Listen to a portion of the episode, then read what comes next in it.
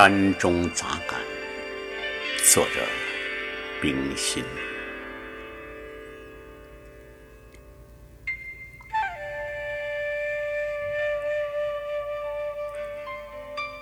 融融的水月，池头上只有他和我。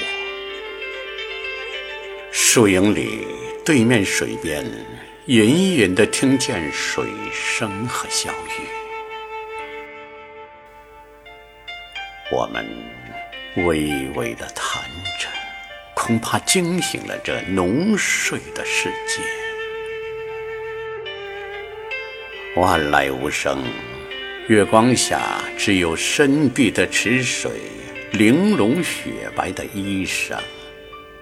这也只是无限之声中的一刹那情。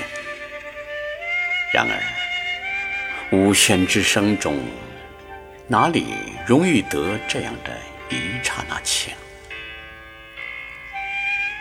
夕照里，牛羊下山了，小蚁搬圆走在青岩上，绿树葱颠的嫩黄叶子也衬在红墙边。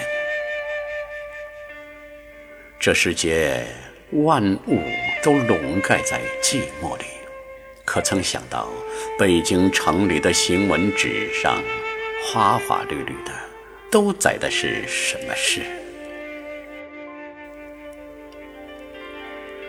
只有早晨的山谷中，可以和自然对语。计划定了，岩石点头，草花欢笑。造物者呀，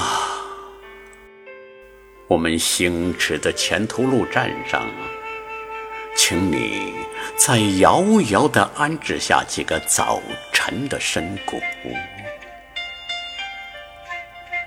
陡绝的岩上，树根盘结里，只有我俯视一切。